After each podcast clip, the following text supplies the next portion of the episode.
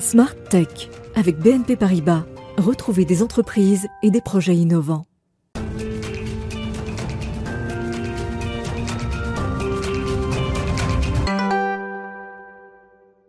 Bonjour à tous et bienvenue dans Smart Tech, l'émission qui est consacrée à l'innovation et au monde du numérique, cette nouvelle société qui se construit dans un univers aussi euh, dans lequel la cybercriminalité se développe. Alors pour faire face à ces nouveaux enjeux, je suis très heureuse d'accueillir aujourd'hui le représentant d'une nouvelle école qui va être 100% dédiée à la formation de nouveaux talents dans la cybersécurité. Ce sera donc le sujet de notre interview avec Hugues Sprit d'Oteria. Cyber School dans quelques instants. Et puis le cœur de cette émission, lui, sera dédié à la compréhension de l'open banking. C'est un système qui permet aujourd'hui à l'ensemble des établissements bancaires de, de, partager des données. Alors dans quel but, pour quel bénéfice pour les clients et les banques? Eh bien c'est ce que nous verrons dans euh, le Tech Talk avec euh, des experts. Et puis on retrouvera notre rendez-vous Game Business pour prendre des nouvelles euh, économiques du secteur du jeu vidéo avant de conclure par une innovation qui permettra de mesurer précisément le pouvoir de séquestration du carbone de chaque forêt. C'est un outil unique au monde, fruit de près de 30 ans de recherche menée par la start-up française Keros, l'INRAE et le laboratoire des sciences du climat et de l'environnement, donc une innovation française. Mais tout de suite, donc, c'est l'interview.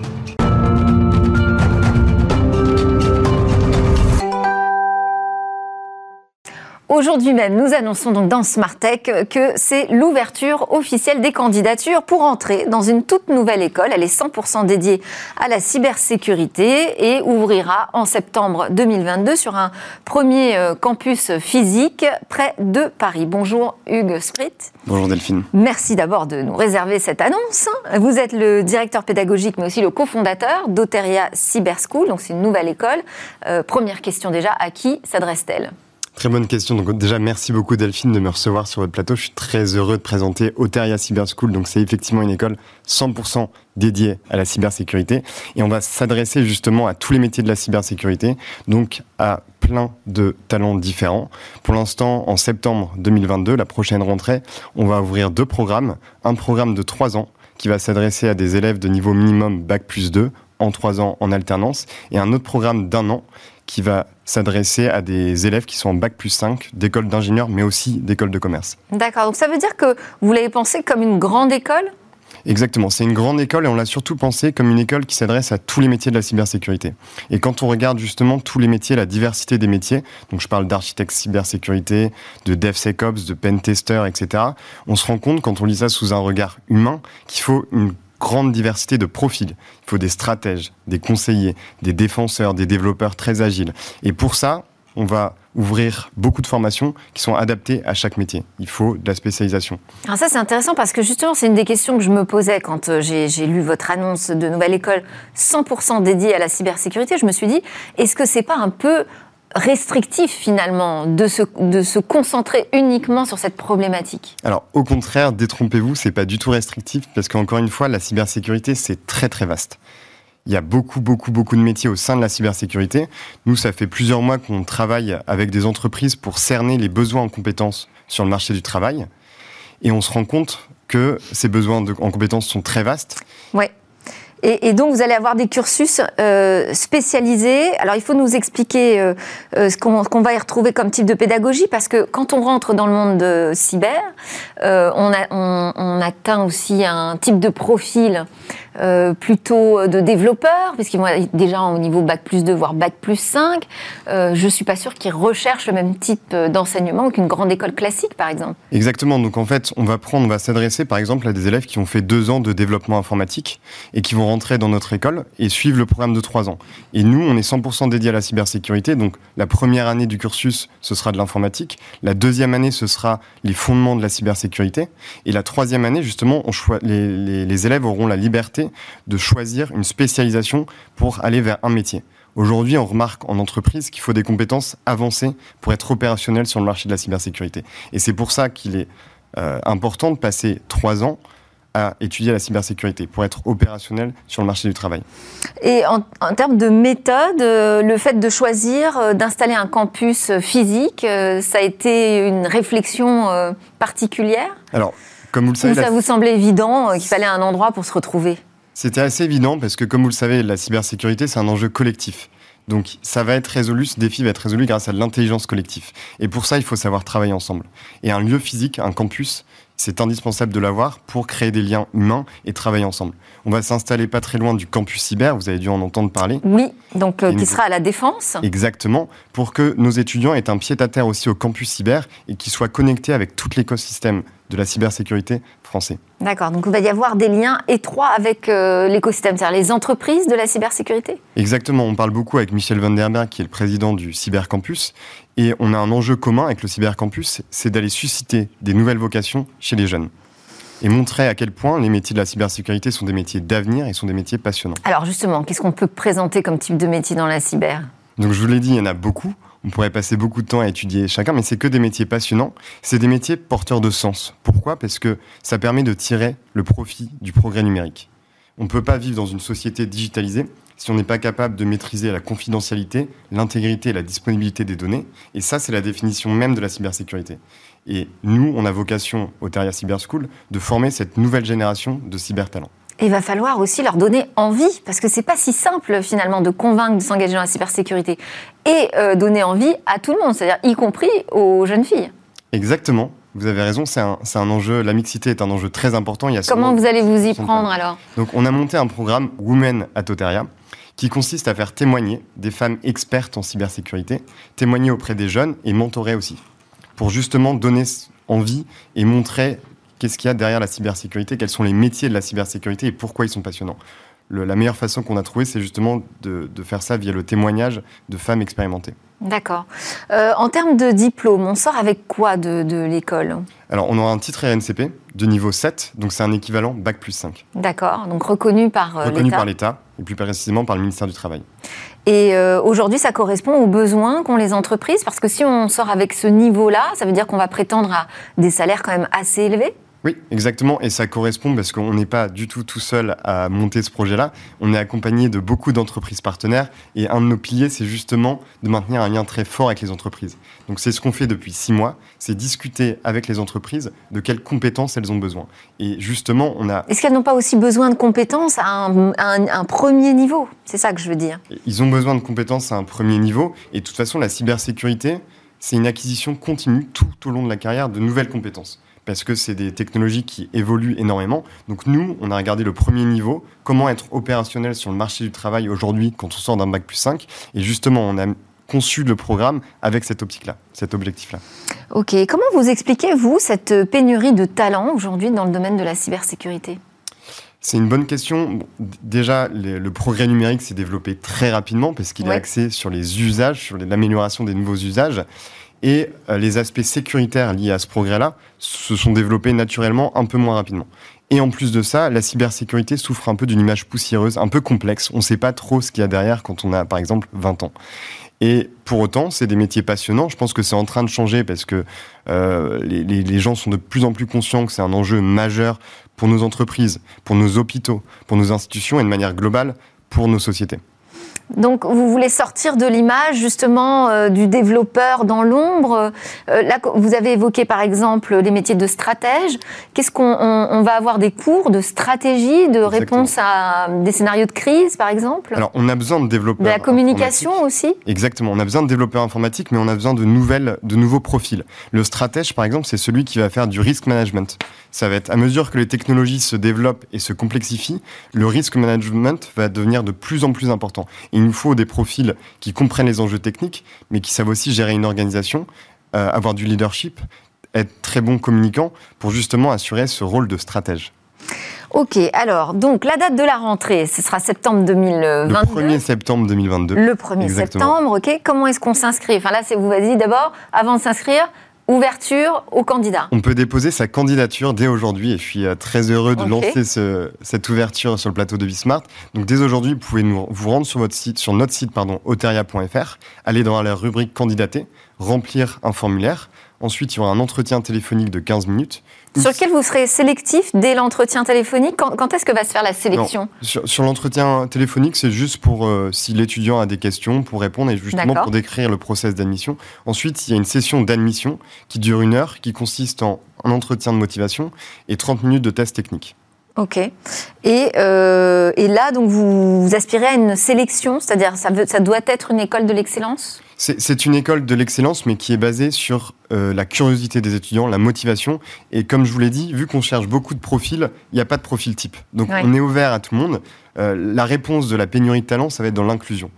C'est très important. Avec cet objectif donc euh, de former plus de jeunes euh, talents à la cybersécurité d'ici 2025. Merci beaucoup Hugues Spritz, directeur pédagogique et cofondateur d'Oteria Cyber School. À suivre dans Smart Tech, on va parler euh, de banque, mais plus spécifiquement d'open banking, un défi qui reste encore à relever. Bonjour à mes invités. On va parler donc de l'open banking qui est encadré en Europe depuis euh, plusieurs années. Il permet le partage de données entre différents opérateurs financiers. Pourtant, on est pratiquement fin 2021 et les coopérations entre les différents établissements, les grandes banques, mais aussi leurs petites sœurs, les fintech, eh ben, ne sont pas toujours évidentes. Alors, quels sont d'abord les bénéfices attendus euh, pour les clients et le financement de l'économie de cet open banking et pourquoi peut-on en attendre davantage euh, que ce qu'on voit aujourd'hui? On en parle avec euh, les experts à côté de moi. Mathias euh, Bacchino, membre du conseil d'administration de la Fondation Concorde, qui est un think tank indépendant, qui a récemment publié le résultat de travaux sur l'open banking, impact sur le financement de l'économie et perspectives.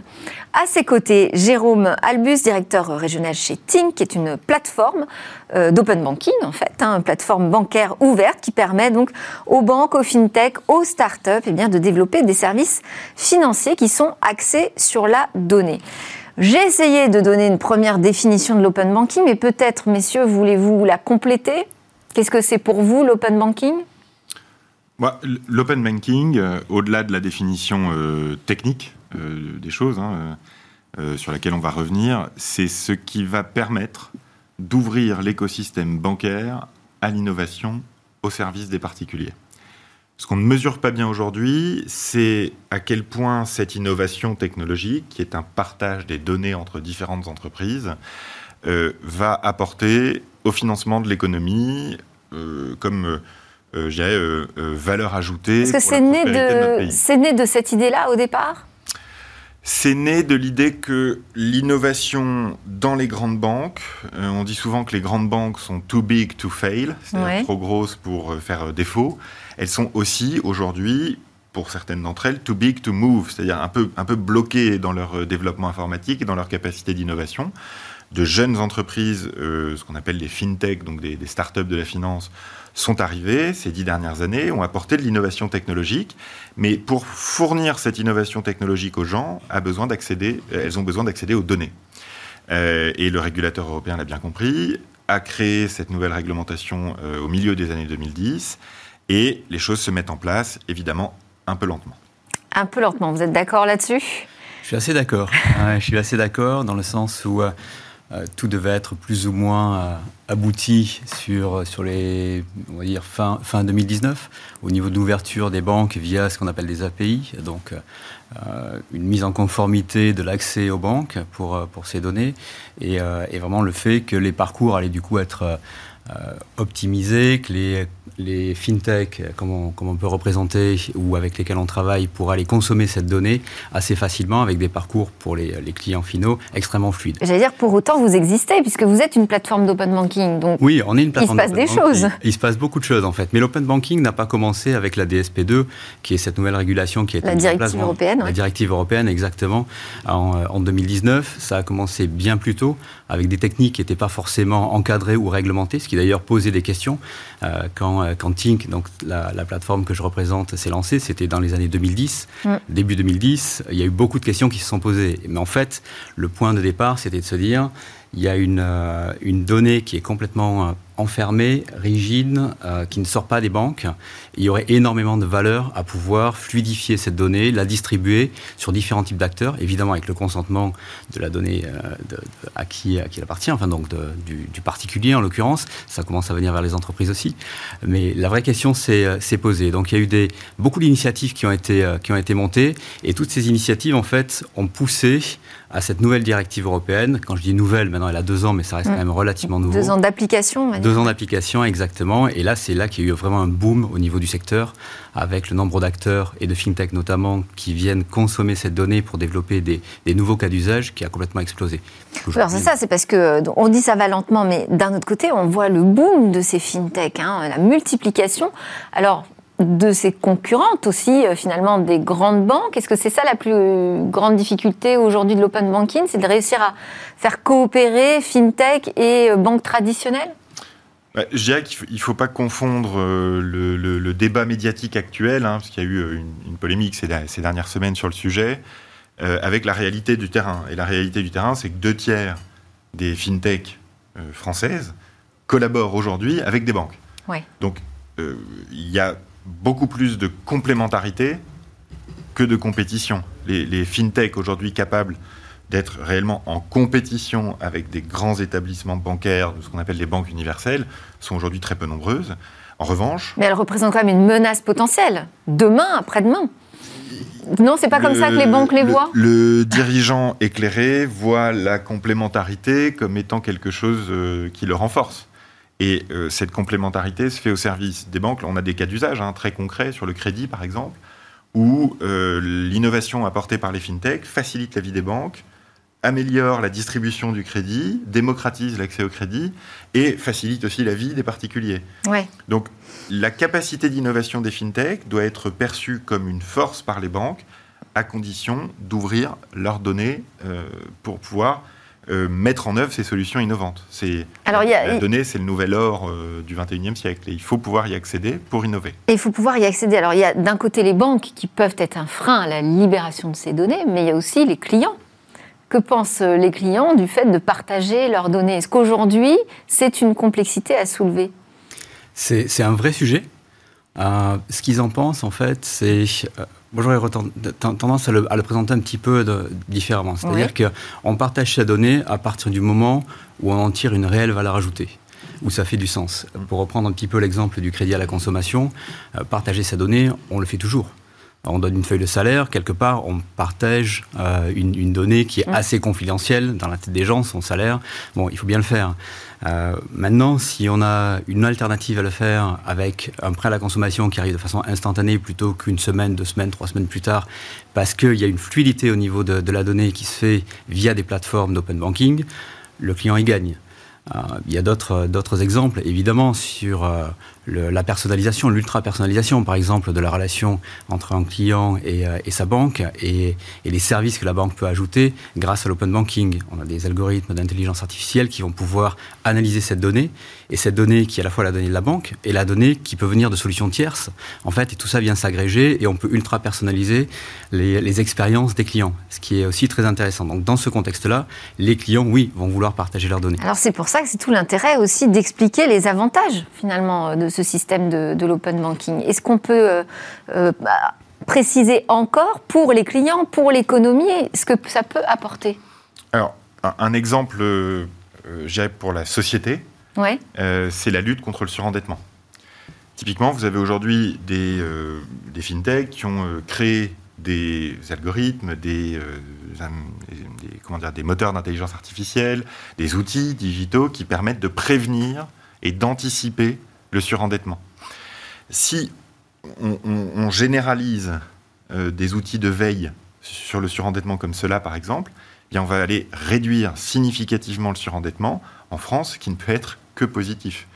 Si on démocratise l'accès au crédit, on fluidifie le financement de l'économie. Hein. Je pense particulièrement aux TPE euh, et aux PME qui sont très importantes pour la Fondation Concorde qui, est, euh, voilà, qui défend la réindustrialisation. Et en quoi ça fluidifierait, fluidifierait pardon, euh, l'accès au, crédit? Bien, avec euh, vous avez par exemple des, boîtes comme Algone et d'autres dans le secteur du crédit de fintech, qui ont imaginé des moteurs, qui ont pensé une innovation qui permettent eh tout simplement d'avoir une meilleure connaissance des clients, une analyse plus fine des dossiers de crédit et donc une, distribution plus juste. C'est-à-dire que des personnes qui n'avaient pas jusqu'à présent accès au crédit, grâce à l'analyse de la donnée, peuvent présenter un profil de risque un petit peu différent pour la banque que ce qu'elle pouvait imaginer uniquement avec son regard administratif, et donc faciliter l'accès au crédit. Ce qu'on ne sait pas, parce que c'est allé très vite, c'est l'impact réel pour l'économie nationale de ce type d'innovation.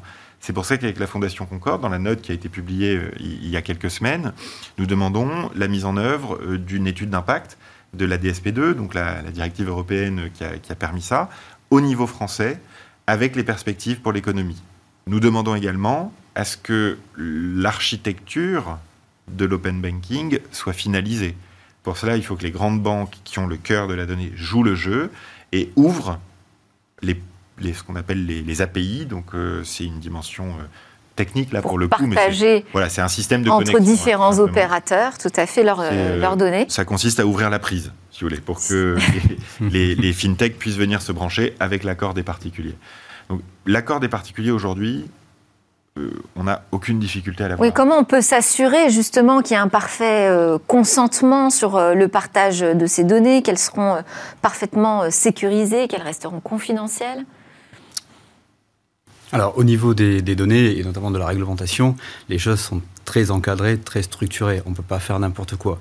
Quand on récupère une donnée, on doit systématiquement avoir le consentement de l'utilisateur et il doit absolument avoir accès à toutes les informations qui lui permettent de savoir où ces données vont aller, comment elles vont être traitées, ce qui va en être fait. Euh, ensuite, il y, a des, normes type ISO 27001 euh, sur la sécurité des informations. En Europe, on a tout ce qui tourne autour du cadre de la RGPD, évidemment. Donc il n'y a qu'un un, cadre réglementaire qui est très fort par rapport à tout ça, qui fait que la donnée euh, ne peut pas être exploitée, la donnée ne peut pas être utilisée sans le consentement et surtout la bonne compréhension de la personne qui va la partager. Euh, aujourd'hui, si on reprend... C'est le cadre de cette directive européenne aussi euh, qui fait qu'on n'avance pas en faisant n'importe quoi. C'est que tout ça est cadré. C'est ça, c'est extrêmement cadré et d'une certaine façon, pour nous, pour des opérateurs de plateformes d'open banking comme, comme peut l'être Tink, euh, cette, cette, directive est quelque chose qui a été poussé par la société Tink et, et par pas mal d'acteurs dans nos domaines, hein, des Français et d'autres en, Europe parce que la démarche qui a commencé avait un sens qui, qui était euh, qui était reconnu par toute l'industrie, mais qui n'était pas vraiment encadré. Il y avait des difficultés par rapport à ça, et donc on a poussé, et la Commission européenne a, décidé euh, d'encadrer. et sur cet open banking, justement, on peut parler de concurrence étrangère Est-ce que euh, aujourd'hui ça va plus vite ailleurs que sur le continent européen ou en France? Alors, si on regarde les, différents, les différentes régions, en commençant peut-être par l'Europe, on voit que les pays nordiques et le Royaume-Uni ont un petit peu d'avance. Les pays nordiques, parce que c'est, et au sens large, hein, la Suède, la Norvège, etc., sont très digitaux. Euh, vous allez en Suède, vous pouvez même pas payer avec, du, avec des espèces. Enfin, ça n'existe Donc ils ont déjà une base de données plus importante. Extrêmement digitale. Euh, culturellement. Si on prend le Royaume-Uni, ils ont commencé avec les normes open banking, avec un an ou deux d'avance par rapport à l'Europe. Donc ils ont déjà pas mal d'avance. Et c'est assez intéressant parce que ça permet de voir ce qui est en train d'arriver chez nous, avec un an ou deux d'avance, sachant que c'est tout le reste de l'Europe se développe très rapidement. Euh, si on regarde très rapidement sur le Royaume-Uni, sur les États-Unis, pardon, ou sur l'Asie-Pacifique, on voit aussi des environnements qui sont moins réglementés que sur l'Europe, sur lesquels l'open banking s'est développé encore plus vite, avec encore, plus de cas d'usage, et c'est vraiment ancré. Par contre, le point qu'il faut vraiment comprendre, c'est que l'open banking, on en parle beaucoup en ce moment, mais quelque part, c'est un moyen c'est pas c'est pas un objectif en soi. On est là pour fluidifier. Un moyen pour créer de nouveaux services. Créer des nouveaux services, remettre le consommateur au centre et le consommateur, ça peut être le particulier ou l'entreprise, vraiment au centre du débat et apporter des solutions très innovantes. Donc c'est vraiment à ça que sert l'open banking. Je, voulais justement y revenir juste un mot de ce qu'est l'innovation. Oui. Euh, parce que c'est euh, voilà la, Fondation Concorde euh, défend le fait de refaire de la France le pays le plus prospère d'Europe, ce qui nécessite de l'innovation. L'open banking, c'est un système qui, qui permet l'innovation dans un secteur qui en manque. Mhm. C'est-à-dire que la banque, étant un secteur particulièrement réglementé, et c'est très bien, euh, est un secteur dans lequel l'innovation est un petit peu plus lente. que dans d'autres secteurs. On reçoit des services bancaires de sa banque traditionnelle qui sont moins innovants que les services qu'on reçoit d'autres secteurs d'activité, d'autres entreprises. L'écosystème créé par l'open banking permet d'accélérer cette innovation tout en la sécurisant. C'est ça qui est absolument essentiel. C'est un accélérateur d'innovation. Une des questions, j'imagine, que peut se poser euh, euh, l'écosystème euh, financier, c'est est-ce que ça risque pas de déstabiliser justement tout, tout cet équilibre aujourd'hui en place? Moi, j'aurais tendance à dire que c'est un des objectifs de le déstabiliser. Ah. Vous n'allez pas les rassurer là. Au service de l'économie Au service de l'économie, exactement, et de l'innovation. C'est-à-dire qu'il y a un système qui était relativement fermé. Si on parle de open banking, qui veut dire ouverture de la banque, c'est parce que précédemment la banque était fermée. Et donc, euh, comme le décrivait Mathias, c'est vrai qu'il y a une difficulté au niveau de, l'innovation dans les grands groupes en général. C'est pas propre à la banque, oui, qui est assez complexe. Et le fait d'apporter euh, cet open banking quelque part, ça fluidifie beaucoup de choses. Ça ouvre la porte à énormément d'initiatives et de fintech qui se créent. Il y a plus de 500 acteurs qui sont créés en Europe sur les, 3, 4, 5 dernières années autour de l'open banking euh, et qui apportent de l'innovation en permanence en fait. C'est autant une opportunité pour les fintech que pour les banques traditionnelles, cette ah, innovation? C'est évident. Si les banques traditionnelles euh, n'ajoutent pas des services additionnels à leur offre avec l'aide des fintech, pour le coup, les plus grosses fintech qui deviennent concurrentes des banques emporteront la mise. La valeur ajoutée d'utilisation aujourd'hui pour les consommateurs est une valeur ajoutée de plus en plus importante. Et euh, la taille de l'acteur importe de moins en moins. Donc on, peut avoir des centaines de milliers de personnes qui font confiance à une institution toute neuve, récente, une, une start-up, avec leur argent, ce qui, est, ce qui était impensable avant. Donc il y a aussi sans doute un élément qu'on n'a pas encore évoqué, qui est la transition générationnelle, avec une génération aujourd'hui, euh, la génération Y, la génération Z, donc deux générations déjà, qui sont à même de comprendre ce que ça implique, les implications du partage de données, qui sont natives dans cet écosystème-là et qui sont favorables à cette innovation. Donc euh, l'histoire est en marche. La question, c'est à quel rythme les grandes banques finaliseront l'infrastructure de l'open banking avec l'ouverture des API. Et donc avec un risque pour elles si elles prennent trop de temps de se faire finalement dépasser. Certainement. Qu'est-ce qu'on peut imaginer comme. Euh, vous me dites c'est de l'innovation, c'est des nouveaux services pour les clients, les particuliers, les entreprises. Qu'est-ce qu'on peut imaginer euh, qui sortent demain de l'open banking comme nouveau type de service? Alors il y en a dont on n'a pas trop parlé parce qu'on pense souvent à l'accès au compte pour récupérer de la donnée. Mais quand on accède au compte, on peut aussi initier des paiements par exemple. Hein, au lieu de payer une carte de crédit, au lieu de payer en espèces, avec un chèque, etc., on va juste se connecter à son compte et donner un ordre de paiement.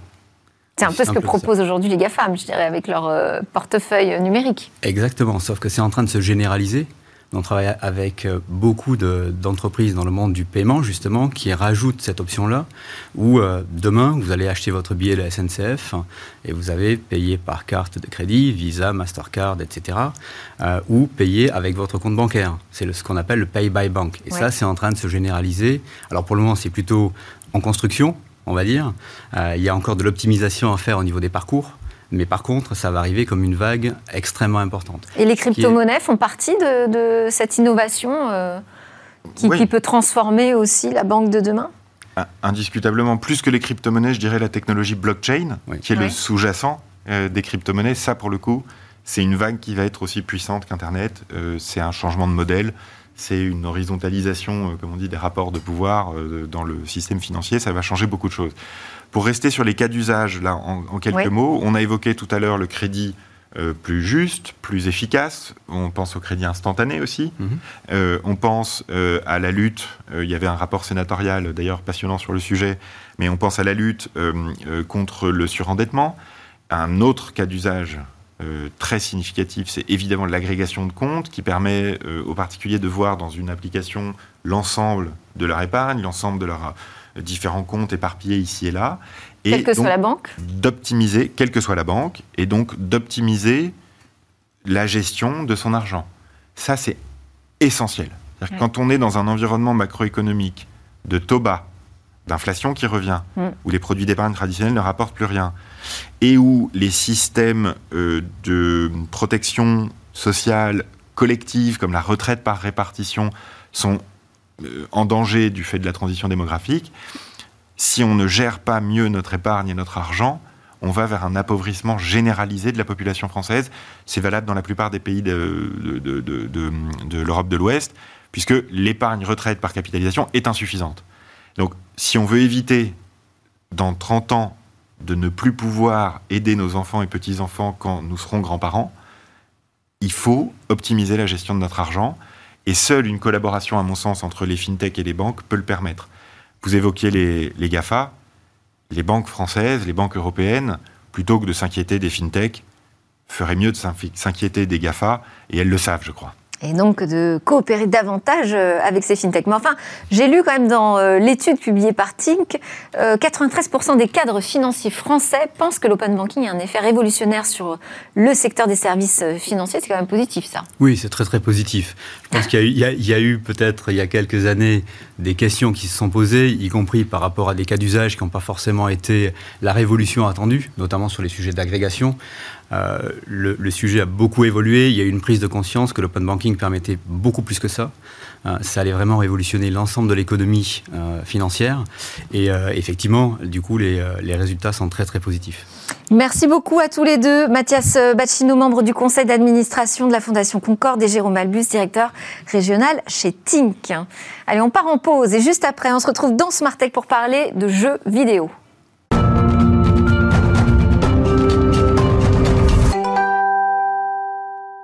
Alors, vous êtes de retour sur le plateau de Smartech. Dans cette euh, deuxième partie de l'émission, on va partir à la découverte d'une innovation, une innovation française qui euh, eh bien, fait parler d'elle à l'occasion de la COP26. Je ne vous en dis pas plus, ce sera dans quelques instants. D'abord, c'est l'heure de notre rendez-vous Game Business avec Guillaume Monteux, le président de Gatsby, société spécialisée dans l'in-game advertising. Bonjour Guillaume. Bonjour Delphine.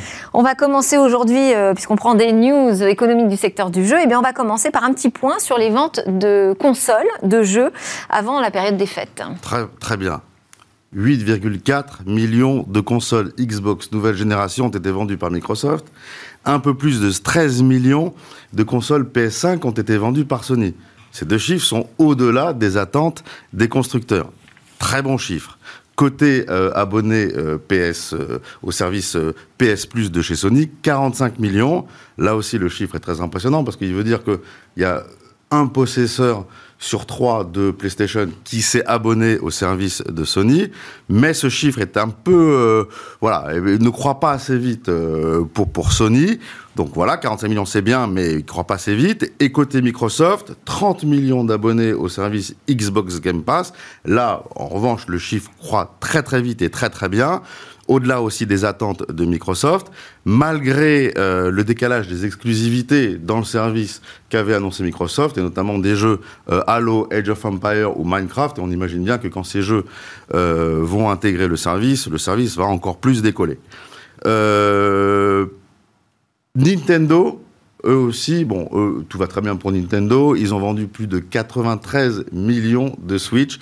C'est la console la plus vendue ever euh, dans le monde. En revanche, on n'a pas de chiffres euh, du nombre d'abonnés au service numérique du Nintendo, vous connaissez le secret de Nintendo pour les chiffres. Bref, de très bons chiffres. Et en fait, les consoles ne sont, sont jamais aussi bien vendues depuis qu'elles sont totalement introuvables, et ce, dans le monde entier. C'est assez paradoxal. En tout cas, moi, j'espère que c'est le Père Noël hein, qui fait ses réserves et ses stocks pour nous les amener en décembre prochain. Évidemment, Guillaume. Alors, vous vouliez aussi nous parler des revenus de la division gaming de Sony oui, alors la part du gaming dans chacun des fabricants est assez différente. Typiquement chez Nintendo, bah, le gaming c'est toute la société. Chez Microsoft, le gaming c'est quelques pourcentages du chiffre d'affaires global de la société.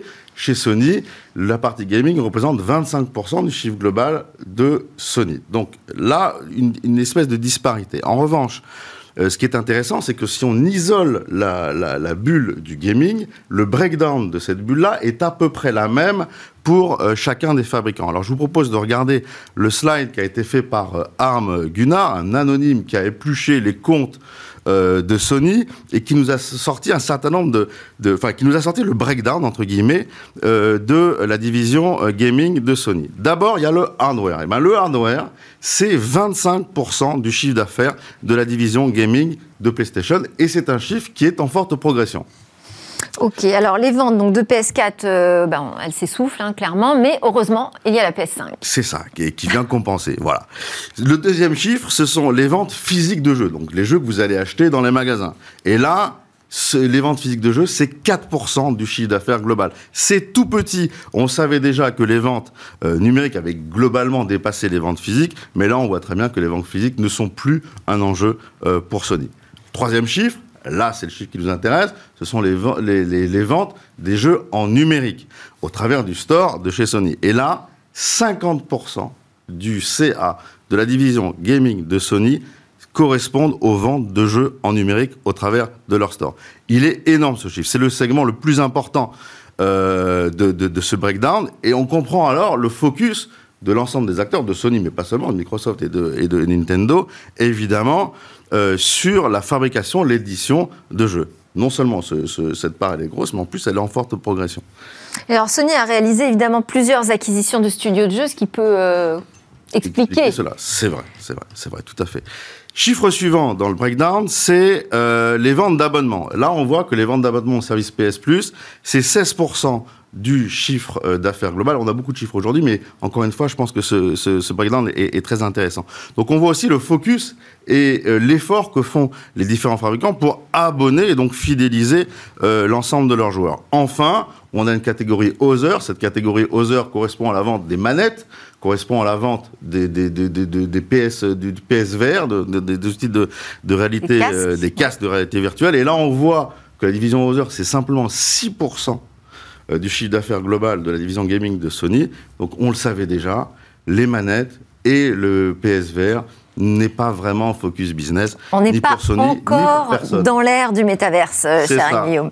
Donc, euh, la part de vente des jeux vidéo, elle est totalement clé dans la stratégie de développement, ce qui veut dire que les studios, a priori, vont continuer à être très sollicités eh oui, l'activité merger and acquisition dans l'industrie des jeux vidéo n'a jamais été aussi florissante. Les investissements sont très importants et euh, les niveaux de valorisation des game studios sont, absolument records. En France, typiquement, on a euh, le studio, l'excellent studio Oma Games, euh, spécialisé dans les jeux hyper casual, qui avait levé l'année dernière 15 millions de dollars. Eh ben, ils viennent de lever il y a, il y a un mois 50 millions de dollars. Le, focus, français Focus Entertainment, qui lui est spécialisé dans les jeux PC et consoles, confirme son footprint dans l'industrie, puisqu'il vient de confirmer euh, son partenariat stratégique avec Saber Interactive dans le domaine de la distribution, et il annonce une prise de participation majoritaire dans un autre studio français qui s'appelle 12 dixièmes. Toujours en France, Virtuos, un studio qui est énorme, hein, 2500 personnes, qui est notamment à l'origine euh, des jeux Dark Souls et euh, The Outer Worlds, qui ont fait euh, des, des, gros cartons sur PC et sur console, et ben eux aussi ils viennent d'ouvrir un nouveau studio à Lyon. Donc il se passe énormément de choses en France. Et à l'international? À l'international, ça fait un peu catalogue, mais il se passe. C'est dingue, vraiment c'est dingue. Quelques exemples. Tencent, le leader, il se renforce dans le studio Bloober Team le chinois, l'autre chinois NetEase, qui a déjà une prise de participation dans le français Quantic Dream, vient d'acquérir le studio Grasshopper Manufacture qui édite le jeu No More Heroes. Square Enix a décidé d'ouvrir un nouveau studio à Londres, un studio de jeux mobile, un peu dans, la vague de ce qu'ils ont fait avec Tomb Raider euh, Reloaded. EA, dont on a parlé euh, la dernière fois, ouvre un nouveau studio à Seattle. Vous vous rappelez du, du, de l'éditeur CD Projekt, celui qui faisait Cyberpunk 2077 euh, Eh ben, eux aussi viennent de racheter un studio américain qui s'appelle Molasses Flood. La semaine dernière, j'annonçais qu'Aplovin avait racheté son concurrent Mopub pour un milliard de dollars.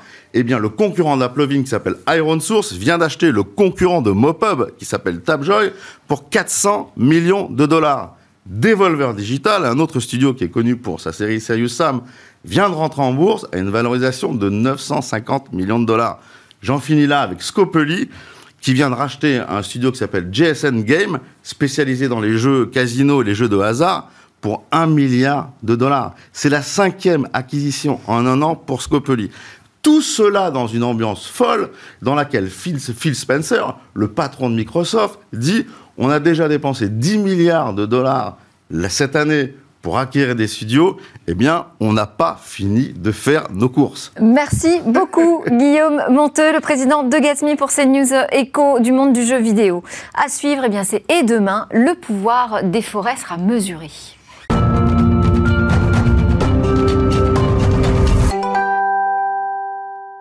Et demain, c'est notre Zoom quotidien sur une innovation. Alors aujourd'hui, il s'agit d'une technologie française, unique au monde, permettant de quantifier, de surveiller euh, la quantité de CO2 absorbée par les forêts. Explication de notre journaliste Joséphine Dacoury.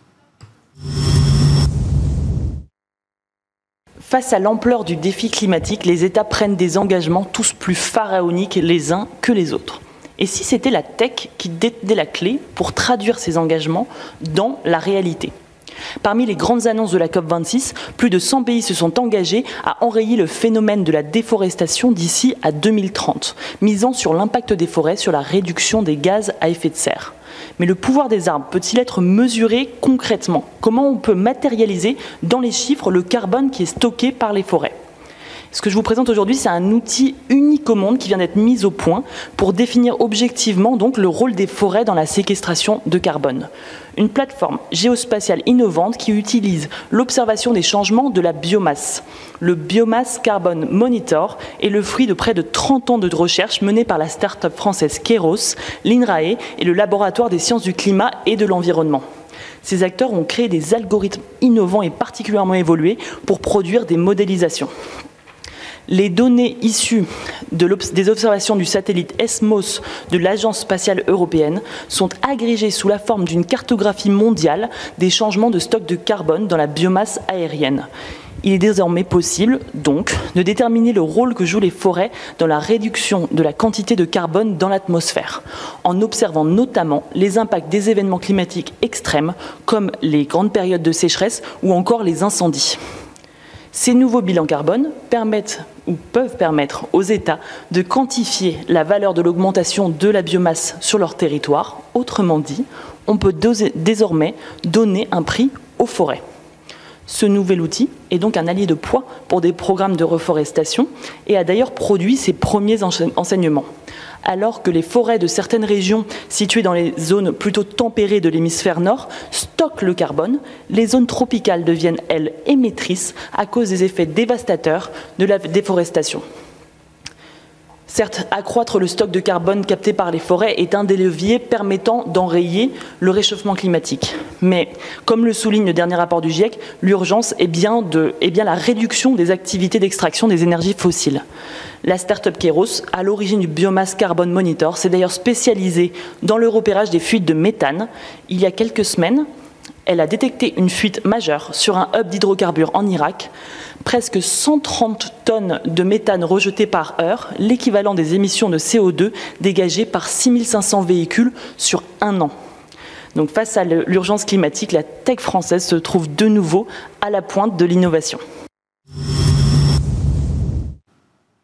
Bon, un peu de cocorico, ça fait jamais de mal. Euh, bon, en même temps, hein, on, en parle beaucoup euh, dans Smart Tech de cette question euh, de la tech et de son rapport à l'environnement. Non, on ne croit pas au solutionnisme technologique, mais oui, la tech peut être un outil intéressant à utiliser. Voilà, c'était Smart Tech. Merci à tous de nous suivre sur le web, sur les réseaux sociaux et puis aussi à la télé. Demain, vous aurez l'occasion de revoir des émissions phares de Smart Tech et des autres émissions de la chaîne d'ailleurs sur Bismart. Moi, je vous retrouve lundi. On sera en direct à 11h pour de nouvelles discussions sur la tech.